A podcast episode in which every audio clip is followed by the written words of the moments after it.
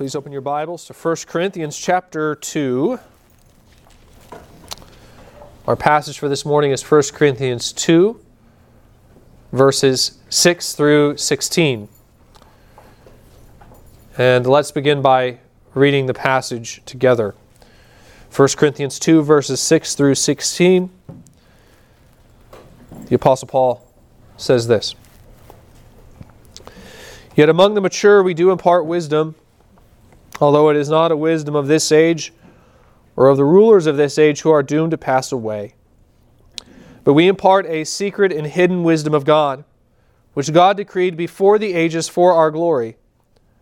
None of the rulers of this age understood this, for if they had, they would not have crucified the Lord of glory. But as it is written, what no eye has seen, nor ear heard, nor the heart of man imagined, what God has prepared for those who love him. These things God has revealed to us through the Spirit. For the Spirit searches everything, even the depths of God. For who knows a person's thoughts except the Spirit of that person which is in him? So also no one comprehends the thoughts of God except the Spirit of God. Now, we have received not the Spirit of the world, but the Spirit who is from God, that we might understand the things freely given us by God. And we impart this in words not taught by human wisdom, but taught by the Spirit, interpreting spiritual truths to those who are spiritual. The natural person does not accept the things of the Spirit of God, for they are folly to him. And he is not able to understand them because they're spiritually discerned. The spiritual person judges all things, but is himself to be judged by no one. For who has understood the mind of the Lord so as to instruct him? But we have the mind of Christ. Francis Schaeffer was dedicated to the notion that there was only one truly wise system of thought, and that is biblical Christianity. The author of such modern classics as How Then Shall We Live and The God Who Is There, he was more a philosopher, or perhaps you may even say a historian, than he was a pastor. I would imagine that's why some of you aren't entirely familiar with his work. He wasn't a famous evangelist like a Billy Graham or a great preacher like a John MacArthur or a John Piper. He wasn't even the president of a large seminary like an Al Mohler. Instead, he spent much of his time explaining how Christian doctrine is the only true, legitimate expression of truth that there is and how it should therefore be lived out at every level of society. He eventually would go on to become one of the major architects of the religious right in the late 1970s and early 1980s. He led the charge against the legalization uh, of abortion, for instance. In fact, some have even gone so far as to say that he almost single handedly changed evangelicalism's position on that issue from one of acceptance to one of denial. So make no mistake, you may have never heard of Francis Schaeffer, or you may not be overly familiar with his work, but you've felt his impact. In the words of Christianity today, perhaps no intellectual save C.S. Lewis affected the thinking of evangelicals more profoundly. Perhaps no leader of the period save Billy Graham left a deeper stamp on the movement as a whole.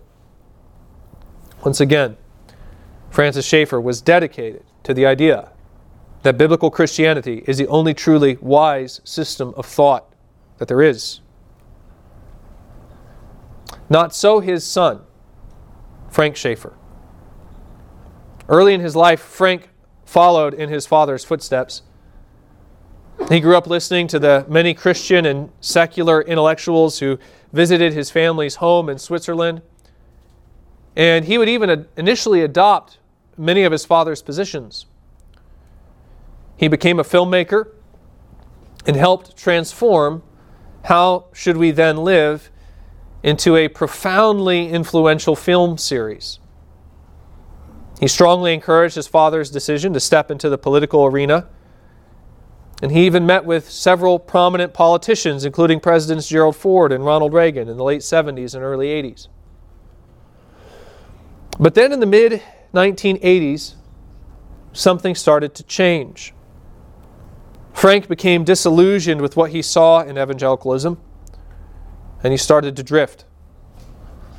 By 1990, he would convert to Eastern Orthodoxy. And now, today, he is a self professed Christian atheist. And he openly mocks evangelical Christians for what he calls their addiction to certainty. It's always a bit disconcerting when you come across a Frank Schaeffer. After all, it isn't as if this is a man who simply doesn't know what the Bible says or who has only seen a distorted picture of Christianity. No, this is a guy who grew up in the very heart of evangelicalism. He grew up under the tutelage of one of the greatest evangelical minds of the 20th century. His father was a man who not only understood Scripture, but who understood other systems of thought, non Christian philosophies as well. His was not an intellectually superficial faith, but a vibrant one, one full of deep reflection and earnest application. And he tried to pass that faith on to his children. He tried to pass that faith on to Frank. So you can't just write off Frank Schaeffer's unbelief to ignorance.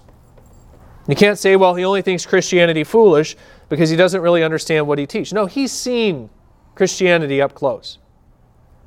He knows what it teaches and why, probably even better than I'd venture to say anyone in this room. And yet, he still rejects it. What do you do with that? How do you explain the unbelief of a man like Frank Schaeffer? This is, in a sense, the very question that we're wrestling with here in 1 Corinthians 2 6 through 16. The fact is, Frank Schaeffer isn't alone. There are a lot of people who reject Christianity. Indeed, the Bible even tells us that most people will reject Christianity. And many, and believe it or not, many of those who reject it actually do understand at least the basics of our faith. Meaning they don't reject it out of sheer ignorance. They don't reject it simply because they've you know failed to understand what we believe, that we've failed to clearly articulate what we believe. No, they've heard it and they understand what we're trying to say, and yet they reject it. Why is that? It's because for very many, Christianity appears to be utter foolishness. And that's true not only with respect to what Christians think theologically, but with how they live practically.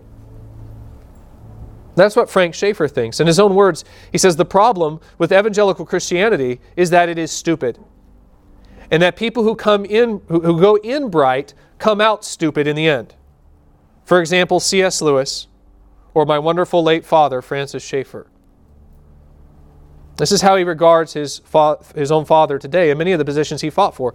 Uh, Francis Schaeffer believed in an inerrant Bible, which proclaims a literal six day creation. And in Frank Schaeffer's mind, this is intellectual suicide. And it led his father to adopt positions which are likewise ignorant and stupid. The evangelical position against abortion, for instance, which his father fought for and which Frank Schaeffer now rejects. Their position on men's and women's roles, essentially our entire system of thought on human sexuality, which Frank Schaeffer likewise rejects. He would say it's all built largely upon mythology. This is what many other people think as well. They hear about Jesus' resurrection from the dead or his virgin birth. They hear about Noah and the ark or Moses and the parting of the Red Sea, and they say to themselves, well, this is completely ridiculous. I mean, clearly, these are just fantastic stories. This isn't real. And since this is all nonsense, people suppose, then all the other stuff the Bible claims, all the demands it makes, about how people are supposed to live, which so often fly in the face not only of our desires, but sometimes even our logic, all of that stuff is clearly nonsense as well. Paul has addressed why the world tends to view Christianity this way earlier in 1 Corinthians. In chapter 1, he explains it's because God planned it that way. He wanted it to be regarded as foolish. He says that God very intentionally planned to save through a message that seems contrary to human understanding, and the reason God did it this way was so that in the end no flesh could boast before God. He didn't want there to be anything that a person could point to and say, See, this is why I'm saved. I figured it out. Instead, he wanted to humble mankind. He wanted man to learn to boast in God and his power instead of in his own flesh. And so God saved in a way that exalts his power and wisdom as infinitely superior to man, not the wisdom and power of men. In short, a kind of humiliation is taking place in salvation, wherein man is learning as Paul states in chapter 1, verse 25, that the foolishness of God is wiser than men, and the weakness of God is stronger than men. The only problem is that as a result of all this, the world still regards the gospel as foolish. And this means that guys like Frank Schaeffer are going to laugh at us. They're going to call us stupid. And again, this isn't just coming from one or two people, it's coming from a lot of people. Sometimes, depending on your context, even most people. In fact, to make matters even worse, it's very often coming from the people that are the somethings in society. It's like what Paul noted back in chapter 1 with respect to the Corinthians. He observes, For consider your calling, brothers, not many of you were wise according to worldly standards, not many were powerful, not many were of noble birth.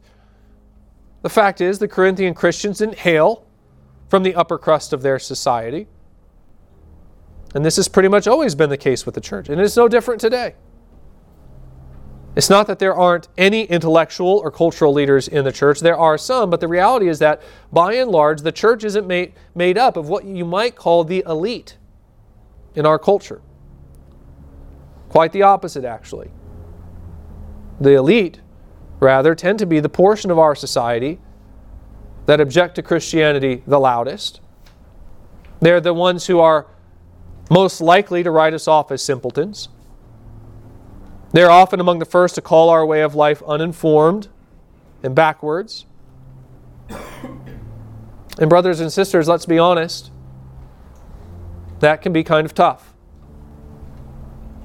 Not just the general we, rejection we experience, but even most specifically the rejection we experience at the hand of the elite, the somethings.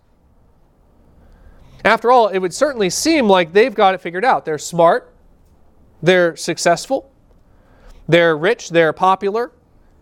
It seems like they're wise, doesn't it? It seems like they know what's going on. After all, how could they do the things they do? How could they achieve the things that they achieve if they didn't know what was going on? And so when they reject us, it stings double. Not only does someone think you're stupid, but it's someone who seems competent to make that decision, to make that judgment. When that happens, it's quite common for Christians to be tempted to do one of two things. Either they'll start to doubt their faith, either they'll start to take the judgment seriously and start to consider whether or not they are foolish for actually believing what the Bible says about Jesus, or they'll adapt. And basically, they'll try to conform their beliefs or their practice to cultural norms as a way of dressing it up. They'll try to earn the respect of the elite by thinking and acting like the elite. But what should we do? How ought we respond to the Frank Schaeffers of the world? I think this is a question that Paul answers for us here in 1 Corinthians 2 6 through 16. As I've explained several times throughout our study of this book, the Corinthians as a whole seem to have been simply enamored with the concept of prestige and social acceptance. They earnestly desired the approval of men, and it would appear that it was this desire for cultural acceptance that partly led to them beginning to question the Apostle Paul's ministry. Again, Paul didn't speak with the sort of philosophical wisdom or oratorical excellence that was so often prized in Greco Roman society. And that led many of the Corinthians to conclude that maybe the problem was that Paul wasn't with it, that he didn't have the stuff to make it in their culture. And that maybe this meant they needed to reconsider the kind of influence that they allowed him to enjoy over the church. They've written to him with several questions about how to properly apply their faith, but before Paul can answer these questions, he determines that he first needs to reassert his authority by defending his ministry to the Corinthians and even by rebuking the Corinthians for their arrogance. And this is where we're at currently in 1 Corinthians 2 6 through 16. Earlier in chapter 1, Paul began his rebuke by explaining one reason why he didn't preach with the kind of eloquence and wisdom that the Corinthians demanded. And that was because to do so would be to undermine God's purposes in the gospel. Again, God intends to save through power, not wisdom, he explains. And so I came to you with a very simple message, he says, so that your faith would not rest on the wisdom of men, but in the power of God. Now, here in chapter 2, verse 6, Paul begins to explain a second reason why his message was unsophisticated. And that's actually because the maturity, I think rather I should say the immaturity of the Corinthians demanded it. Basically, Paul had to teach the Corinthians the really basic, simple stuff. He says, because they weren't ready for more. And indeed, by the reports he's hearing about these various parties that have developed in his absence, it would appear they're still not ready for it. They still haven't grasped even the very basics of their faith. What, what are these uh, basic concepts? Well, Paul is explaining one of them right here, and that's the fact that when it comes to discerning spiritual issues, the world and its wisdom counts for exactly nothing. What's really foolish, he says, is not to be rejected by the world, but to seek their acceptance because the world knows absolutely nothing of any substantive value when it comes to God. This is what Paul is explaining here in verses 6 through 16. He's transitioning from defense to offense, from defending his ministry to, to criticizing the Corinthians for their way of thinking. And as he does this, he begins to explain just why it is the world doesn't get it. Why it is that a guy like a Frank Schaeffer can sit under the tutelage of an evangelical giant like Francis Schaeffer and still walk away. I said last week that in this explanation, Paul provides us with three concepts to reflect on when we find ourselves feeling the pressure to conform to the world and its wisdom. Or you might even think of this as three truths to think on when you begin to esteem the spiritual opinions of the cultural elite. The first concept or truth we looked at last week, and that's to consider the type of wisdom you received in Christ. This concept emerges in verses 6 through 8, where Paul says, Yet among the mature we do impart wisdom, although it is not a wisdom of this age or of the rulers of this age who are doomed to pass away, but we impart a secret and hidden wisdom of God, which God decreed before the ages for our glory.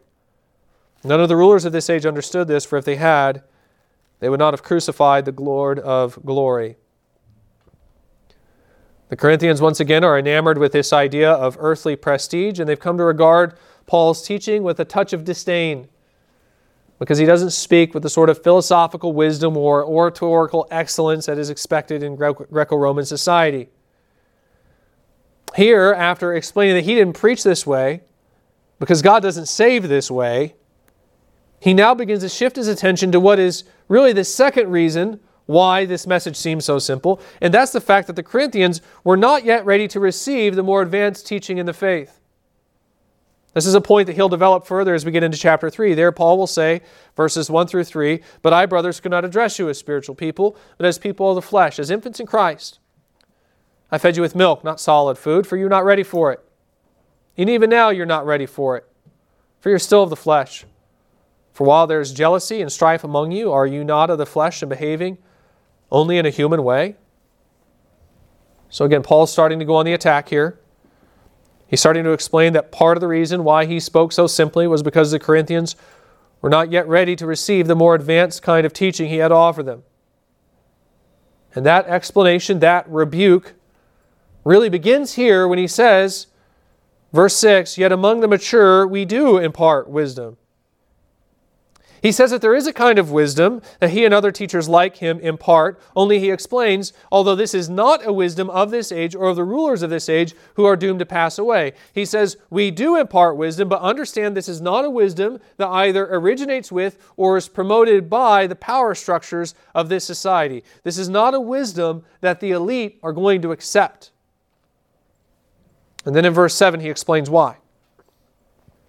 He says, But we impart a secret and hidden wisdom of God, which God decreed before the ages for our glory. He says, verse 8, None of the rulers of this age understood this, for if they had, they would not have crucified the Lord of glory. Again, Paul is starting to refer to these more advanced notions of Christian doctrine, which the Corinthians were unready to accept.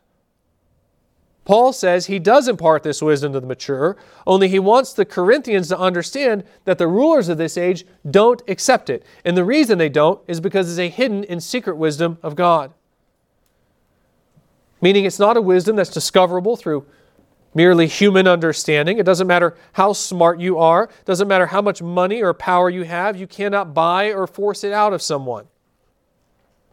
There's only one way to receive it, and that's by divine disclosure. This is a hidden and secret wisdom of God. Again, Paul notes that the rulers of this age are not able to perceive this wisdom, since if they had, they would not have crucified the Lord of glory. In other words, Paul doesn't impart, or Paul does impart wisdom to the mature in the church, but he wants the Corinthians to understand that the rulers of this age aren't going to regard this wisdom as wise, since they lack the spiritual faculties to perceive it.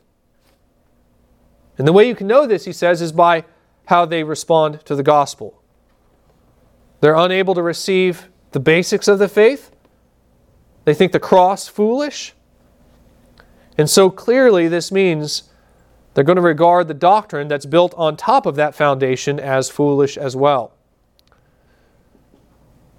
This is all a very important point to make, since it would seem the Corinthians are partly judging Paul's ministry by whether or not it's deemed acceptable by outsiders.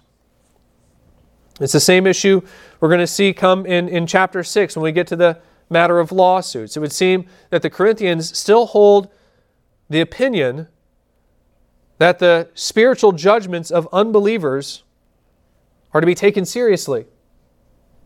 They still hold the spiritual judgments of unbelievers in high regard even to the degree that they're willing to submit to their authority in deciding matters of right and wrong. And it's this very attitude that's causing them to question the Apostle Paul.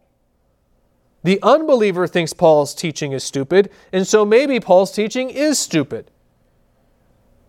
And again, this isn't just with respect to the gospel, it's with respect to Paul's practice, his ethics.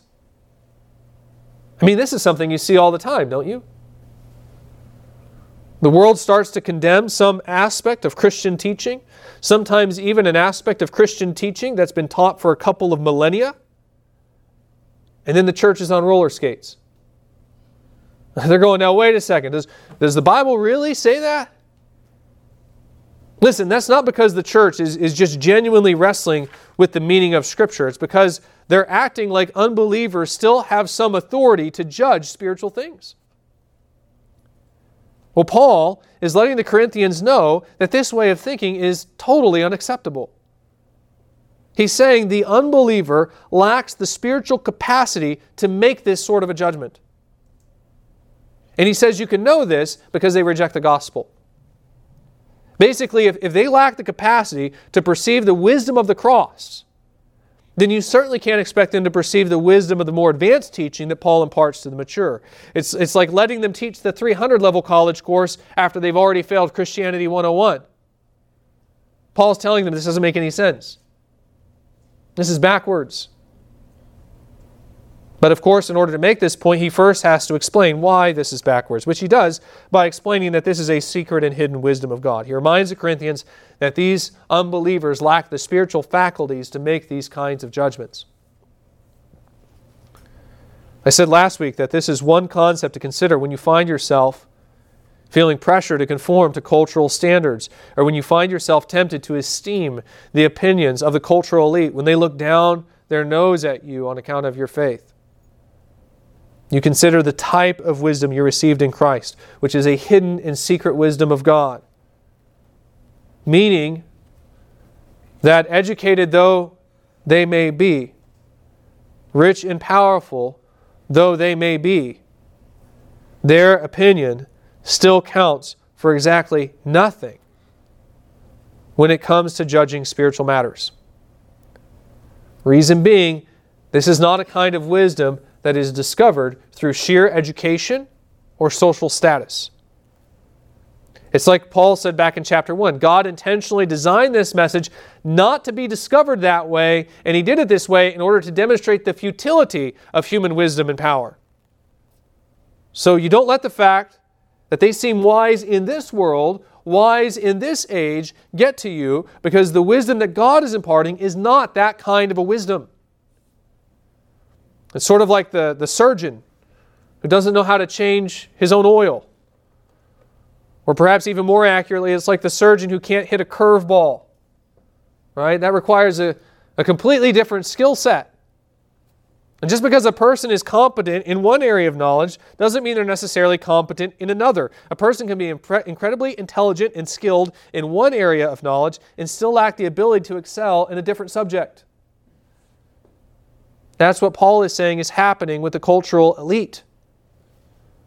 Just because they have the knowledge necessary to excel in this age, in this world, in this life, doesn't mean they have the knowledge necessary to survive in the next. And if you want proof, he says, then look at what they do with Jesus.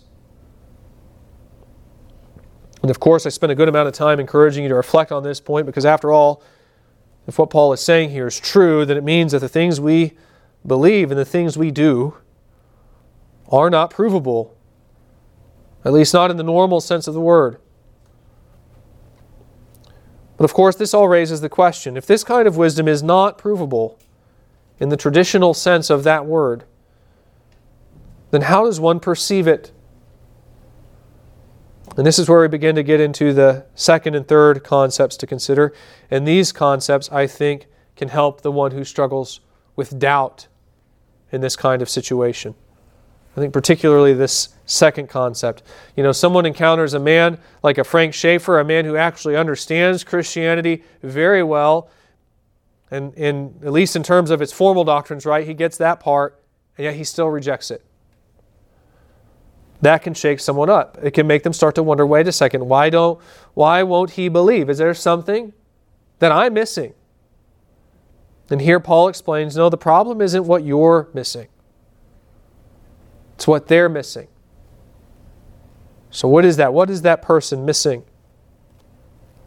We discover the answer in our second concept or truth to consider. And that's to consider how you've received this wisdom. When you find yourself feeling pressure either to conform to cultural standards or when you find yourself tempted to esteem the opinions of the cultural elite when they look down their nose at you for your faith, you need to not only consider the type of wisdom you received, but to consider also how you received it. So then, how does a person receive this kind of wisdom? I think there are two ways we can answer that question. And the first answer is by the Spirit.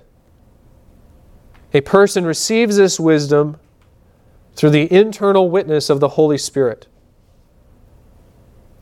After observing that the rulers of this age have not accepted this wisdom, Paul continues verses 9 through 13.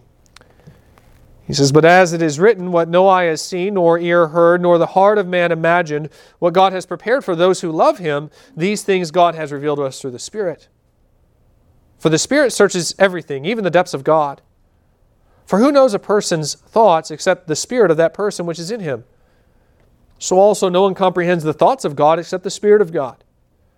Now we have received not the Spirit of the world, but the Spirit who is from God, that we might understand the things freely given us by God and we impart this in words not taught by human wisdom, but taught by the Spirit, interpreting spiritual truths to those who are spiritual. Paul begins his explanation with this phrase, but as it is written, uh, thereby appealing to the Word of God, which is significant. He's appealing to divine revelation. to demonstrate his point. Now, what scripture he's appealing to here, I'll tell you, it isn't entirely clear. In all likelihood, he's probably referring to a saying within Judaism at this time, which is itself a composite statement derived from several different Old Testament texts. However, regardless of how Paul gets here, the point is that Paul appeals to divine authority, to the wisdom of God, instead of to merely human wisdom to make his point. And from this statement, he observes that what eye has not seen, or ear has not heard, nor the heart of man imagined. Meaning, again, this is a kind of wisdom that man has neither discovered through his physical senses, through observation, nor is it one that he's created. So, where does this wisdom come from? Paul continues. He says, What God has prepared for those who love him, these things God has revealed to us through the Spirit. I know that can be a little bit of a confusing quotation, but basically the quote serves as the subject of this sentence. Paul is referring to this previous idea of this hidden knowledge of God, and he's saying that's the knowledge I'm talking about, and it's disclosed to us through the Spirit. Now, I'd remind you that the us in this context probably refers to Paul and his associates, not to Christians generally. I mentioned this last week. Paul is still defending his ministry here. And in context, he's telling the Corinthians that he's received his teaching from God by the Spirit. In other words, when he says, Now we have received not the Spirit of the world, but the Spirit who is from God, that we might understand that these things freely given us by God, that would appear to be a reference to Paul and his associates. They have received the Spirit so they might understand the things freely given to them by God. Really, this is uh, another passage, I think, that could argue for the notion of apostolic authority or even scriptural inspiration. And yet, that doesn't mean the Corinthians aren't included in this equation. For, verse 13, Paul notes, and we impart this in words, not taught by human wisdom, but taught by the Spirit, interpreting spiritual truths to those who are spiritual. And of course, he goes on to state that without this Spirit, a person is unable to receive this teaching. He says, verse 14, the natural person does not accept the things of the Spirit of God, for they are folly to him, and he's not able to understand them because they are spiritually discerned. So both the teacher and the student have the Spirit in this equation. The one is receiving truths from God by the Spirit. That's what we see with the apostles and some of these mysteries that they're disclosing. And then they're imparting this truth to those who are made capable of receiving them by the Holy Spirit. That's the whole meaning of this phrase, interpreting spiritual truths to those who are spiritual. You can almost think of it like a language. It's not just the speaker who needs to know the language, but the listener as well. If one speaks English and the other speaks Spanish, then they aren't going to understand each other. But if they both speak English, then the truth can not only be taught, but received. That's what's taking place here with the Spirit. Now, I said last week that this means that this is all a bit subjective. I think we can say that there is an objective element here, if indeed it's the Spirit who's speaking. That objective element would be the Scripture. Since, as Paul will note later in uh, 2 Timothy uh, 3, that the Scripture is itself God breathed, or as stated in the English, inspired, meaning breathed in. That's very consistent with Paul's understanding of the scripture. You compare Ephesians 5:18 with Colossians 3:16 for instance, and you discover that for Paul to be filled with the Spirit is synonymous with letting the word of Christ dwell in you richly. Later on in Ephesians 6:17 he refers to the word of God as the sword of the Spirit. So again, there's an objective element to this in the sense that the hidden truths are still revealed on the pages of the scriptures. And they're never going to contradict what is found in the written word. And yet the question is why does someone like you and I regard this teaching, this disclosure, to be the Word of God, whereas someone like Frank Schaeffer regards it as quote unquote mythology? This is his real problem with evangelicals, by the way. He, calls himself a, a Christian atheist, which can sound oxymoronic. But what he means by this is that he accepts as true the essential ethical teachings of Christianity, while at the same time rejecting the metaphysical realities that, it, that these teachings are built on as myth. Basically, he sees the Bible as a book that teaches some true things, or at least some things that he would regard as personally meaningful to him, but it's not entirely true. And his problem with evangelicals is that we don't treat the Bible this way. His father, Francis Schaeffer, didn't treat the Bible this way. Instead, we say that the scripture is God breathed. We receive it in the words of 1 Thessalonians 2:13, not as the word of men, but as, as what it really is, the word of God. Why is this so? Why do you and I receive these truths as divine revelation, whereas someone like Frank Schaeffer will regard it simply as the word of perhaps well intentioned but still very fallible men? Paul would say it's because of the Spirit. The Spirit convicts one group that this is the Word of God, whereas the other group is not so convinced. Meaning, this is somewhat subjective. There isn't some external reality that you can point to to explain this, since again, then it wouldn't be this secret and hidden wisdom that Paul talks about up in verse 7. Since then salvation would rest on the wisdom of men rather than on the power of God. No, there's a sense in which the only explanation a Christian can offer for why they believe these things is simply because I do. God convicts me that these things are true. Of course, that's not to say that there may not still be reasons that they can point to. This is not a faith that happens apart from reason.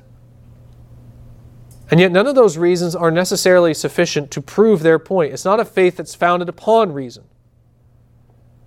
It's neither a logical or illogical belief, but an illogical one. And friends, when you stop and think about it, this in and of itself actually makes perfect sense. I love Paul's reasoning here. He explains why it must be this way, starting in the second half of verse 10 and running into verse 11. He says, For the, script, for the Spirit searches everything, even the depths of God. For who knows a person's thoughts except the Spirit of that person which is in him? So also no one comprehends the thoughts of God except the Spirit of God. Guys, this is a really uh, simple but profound observation Paul's making here. Think about it. How does someone know what you're thinking?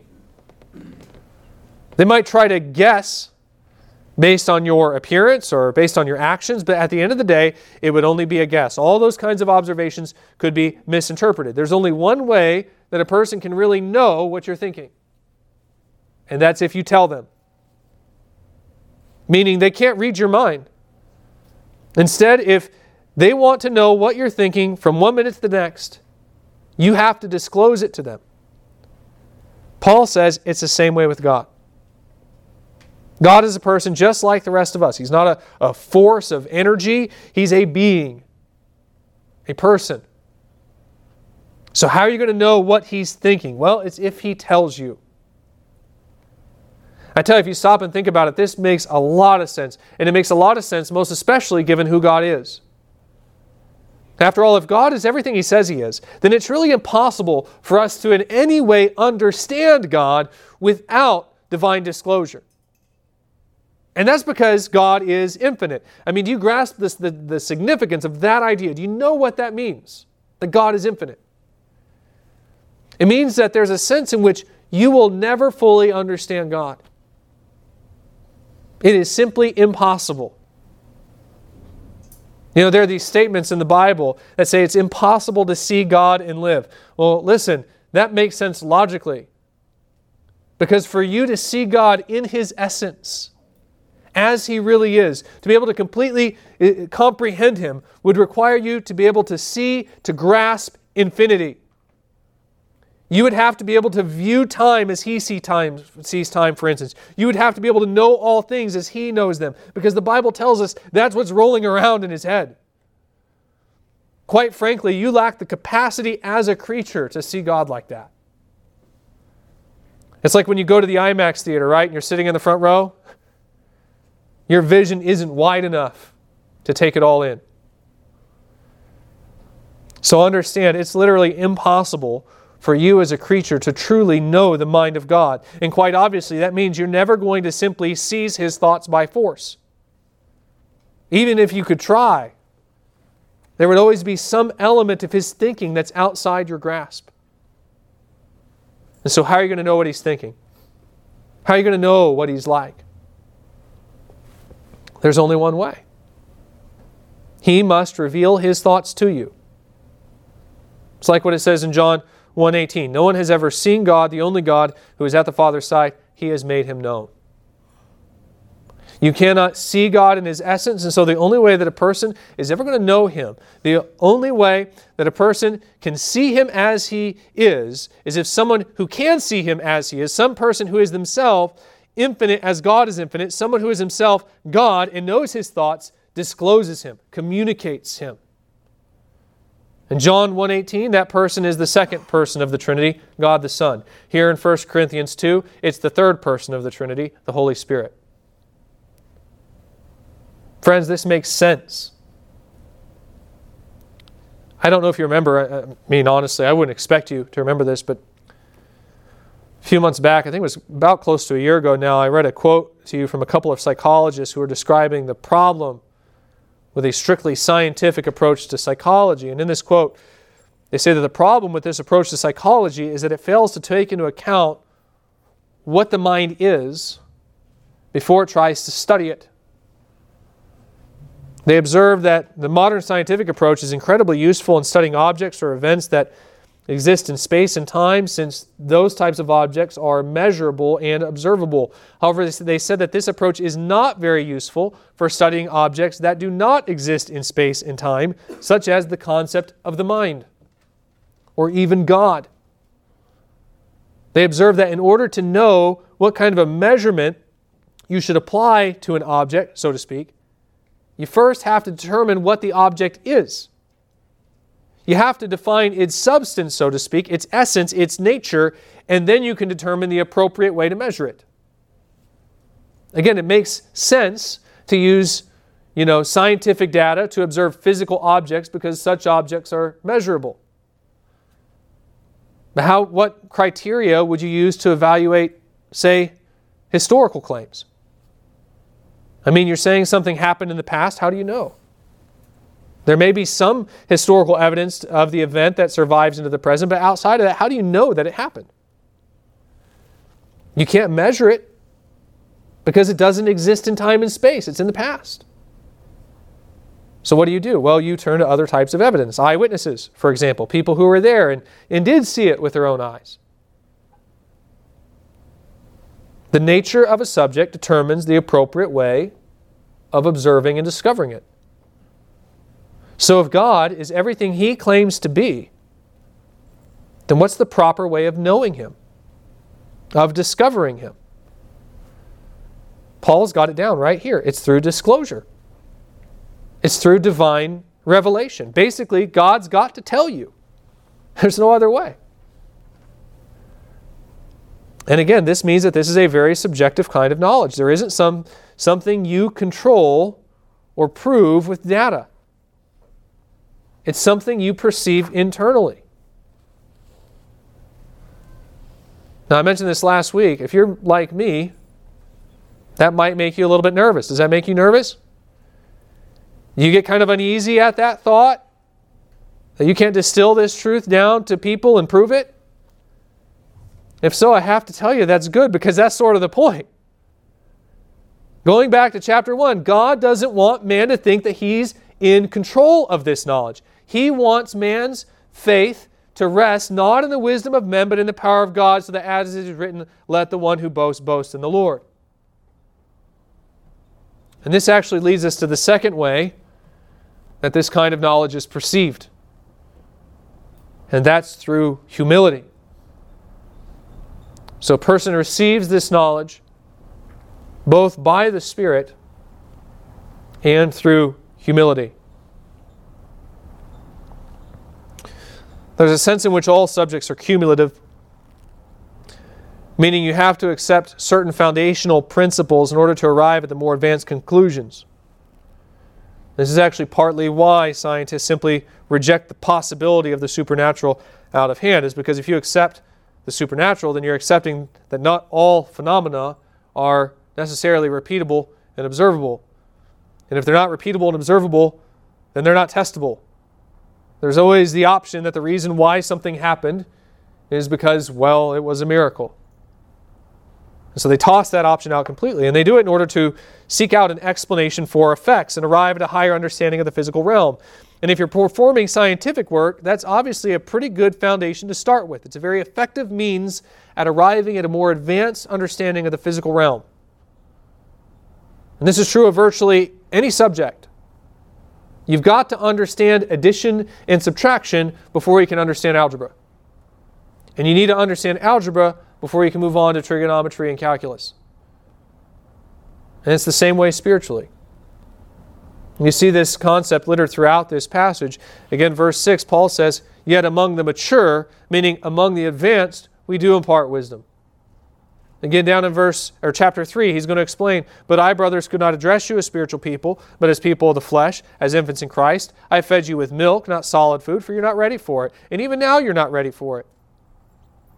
Even right here, verse 9, Paul implies that there's a precondition to receiving these spiritual truths. Do you guys see it there? He says, What no eye has seen, nor ear heard, nor the heart of a man imagined, what God has prepared, do you see it? For those who love Him. Love for God is a precondition to receiving this hidden and secret wisdom, this knowledge that is received as wise among the mature. So, what's the basic requirement that Paul has in mind here? What's the foundational knowledge that he has in mind here, which he says is necessary in order to understand the more advanced applications he has in mind?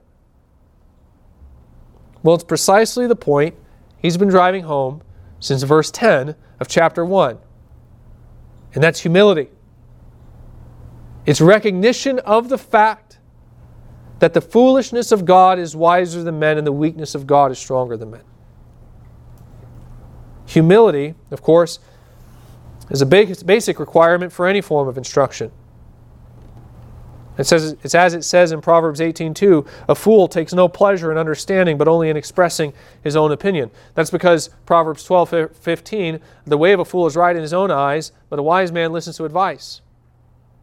Basically, the problem with trying to teach a fool is that they already think they know everything. That's why you can't teach them. They won't listen to you. It's their pride. You can't learn anything until you first acknowledge that you don't know something. And there's really a level of humility and even faith in all kinds of learning because you have to accept as the opening premise that the teacher knows more than you. And so when you don't understand something, you don't assume it's because they don't understand the subject.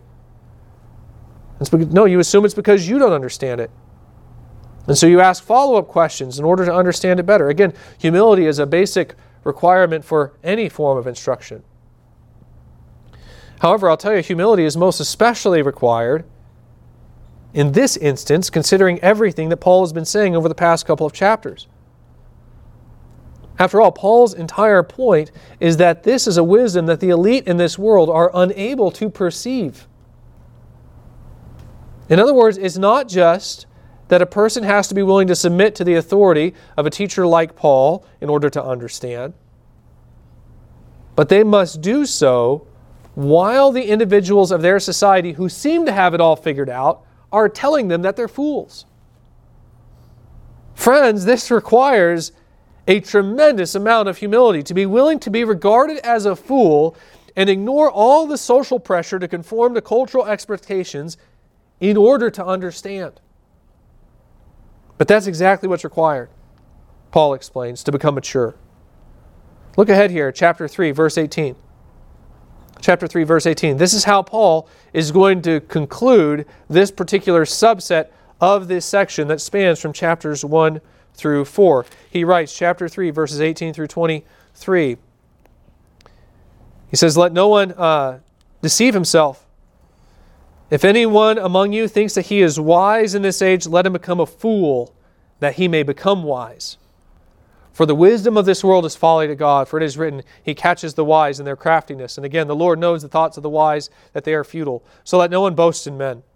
For all things are yours, whether Paul or Apollos, or Cephas or the world, or life or death, or the present or the future, all are yours, and you are Christ's, and Christ is God's. In the famous words of St. Anselm, I do not seek to understand in order that I may believe, but I believe in order to understand. For this I also believe that unless I believe, I shall not understand. Faith leads a person into understanding, into wisdom. And faith, obviously, requires humility. Unfortunately, this is precisely the thing that the Corinthians still lack. Again, as Paul observes, chapter 3, verse 3, he says, I couldn't give you the good stuff. And he explains, For you're still of the flesh. For while there is jealousy and strife among you, are you not of the flesh and behaving only in a human way? Paul saw the, the pride and the arrogance going on in Corinth, and he understood that if he tried to speak of them of these other things, these things that they would regard as wisdom, that they would misinterpret it. They would treat it in the same way they treated Apollos' teaching. And they'd use it as a reason for boasting instead of the real purpose for knowledge, which Paul will explain later in this letter, is not boasting, but love. He understood such knowledge would hurt their spiritual growth instead of helping it. And so Paul held back for their benefit because of their pride, because they were not yet ready for it. And this is partly why they still think him simple. One of the things that's fascinating about Frank Schaeffer is that he goes by this label Christian atheist. As I explained earlier, what this means is, he, is that he accepts many of the ethics of Christianity, its core teachings, while at the same time rejecting its metaphysical foundations. do you know why that is? Do you know why he has this uh, tension in himself? When you listen to him, the reason becomes incredibly apparent. It's because his father is Francis Schaeffer. His father was dedicated to the notion that there's only one truly wise system of thought, and that's biblical Christianity. And Frank was raised in that environment. He was raised with a father who could show him all the goodness and truth and beauty of Christianity, and all that it contributed to Western civilization. And he can't bring himself to deny the fact that there is a kind of wisdom in this system of thought. And yet you listen to him, and it's also incredibly apparent that Frank Schaeffer is incredibly proud. The thing he hates about evangelicals is, again, one of the very things his father fought for, and that's our belief in the inspiration, inerrancy, and authority of Scripture. He calls it our addiction to certainty, and he says that it's because of this addiction that they fail to listen uh, to what he calls reason, science, and fact. That's his authority. It's his own mind. It makes him conceited, and the arrogance comes out even in the tone of his arguments. For example, the following quote comes from a 2017 video in which he criticizes uh, what the religious right has become. The religious right, by the way, which he helped create. And he says, You know, evangelicals have always believed in stupid things, but they've only gotten dumber. They become more and more reactionary. So go ahead, uh, change your labels, but really, folks out there, what we really need to do is beat the evangelical vote in 2018, thrash these idiots, hope that some of their young people peel away and find reason, believe in science, fact, and truth. Do you hear that? Do you hear the pride in that statement? It's not surprising. What else could you expect from a man who so implicitly trusts in his own mind, in his own reason? And honestly, this has always been the case with Frank. I don't know if you remember, but just a couple of months ago, uh, R.C. Sproul quoted him in one of our videos in Sunday school class as Frank was commenting on Christian art. This was from back in the 80s, back when evangelicals still considered Frank one of their own. And I don't know if you remember, but even before he read that quote, Sproul had to almost apologize for Frank Schaeffer's tone. He said that in this book uh, that he was reading from, we quote, feel the strains of the angry young man coming out. But that, quote, sometimes the angry young man without inhibitions or without reservations tells it like it is in a way that those of us who seek a more staid approach to maturity tend to be more careful, tend to be a little more diplomatic than the younger generation. Guys, this has always been the, the case with Frank Schaeffer. He was always proud. He was always enamored with the very kind of things that Paul is warning the Corinthians about here. He's always been enamored with the power structures of the world. There's a sense in which he's always sought the world's approval, and the result is that he no longer abides in the sort of teaching that he was trained in in his youth, which the world regards as foolish. Instead, he calls himself a Christian atheist. Which again is fascinating because it demonstrates the very concept that Paul is discussing here that there is a wisdom that comes out as Christianity in Christianity as you abide in it and follow it to its conclusions, to its applications, but it's built upon a foundation that the world's going to regard as foolish. Frank Schaeffer's intellectual pride won't allow him to accept those foundations, but he still can't reject its outcomes. And so instead, he lives, ironically enough, in an open contradiction. Now, I want to be clear here. I don't say all this. I'm talking a lot about Frank Schaeffer today. I don't, I don't say all this in order to attack this man. That's why I'm not mad at him or anything like that. Truth be told, there are points at which I sympathize with him. Honestly, if you listen to him, it sounds like he was put in a tough position spiritually and he was exposed to a lot of yuck in the church at a very young age. And I know that this fuels some of his anger, so I don't say all of this to attack Frank Schaeffer. Rather, I do it to demonstrate for you, and hopefully in very clear terms, both the necessity of the Holy Spirit in attaining wisdom and the danger of pride. It doesn't matter what kind of knowledge you have, you can grow up the son of one of the greatest evangelicals of the 20th century, but if you do not have the Spirit of God, or if you're consumed with pride, and if in that pride you seek the approval of men, it doesn't matter. You're going to reject the wisdom Paul has to offer. And on that note, I'm going to conclude very briefly with our third point. I've sort of already talked about this point. Uh, indeed, I think I've really been explaining it throughout this message, so I'm not going to spend very long here. I'm only going to say a few words. Truth or concept, number three. Consider what all this means. So, again, consider the type of wisdom you receive, consider how you've received it, and then finally, consider what this means. Paul concludes this portion of this argument in verses 14 through 16. He says, The natural person does not accept the things of the Spirit of God, for they're folly to him, and he's not able to understand them because they are spiritually discerned. The spiritual person judges all things, but is himself to be judged by no one. For who has understood the mind of the Lord so as to instruct him? But we have the mind of Christ. Paul's point here is fairly simple, so again, I'm not going to try to get into detail and break this down for you. I think his point's rather apparent by now. The natural person here is obviously the one who lacks the Spirit of God. And the idea is that this sort of person can't pass judgment over the decisions of the one who possesses, and in context, I think it's important to note, the one who possesses and walks in the Spirit.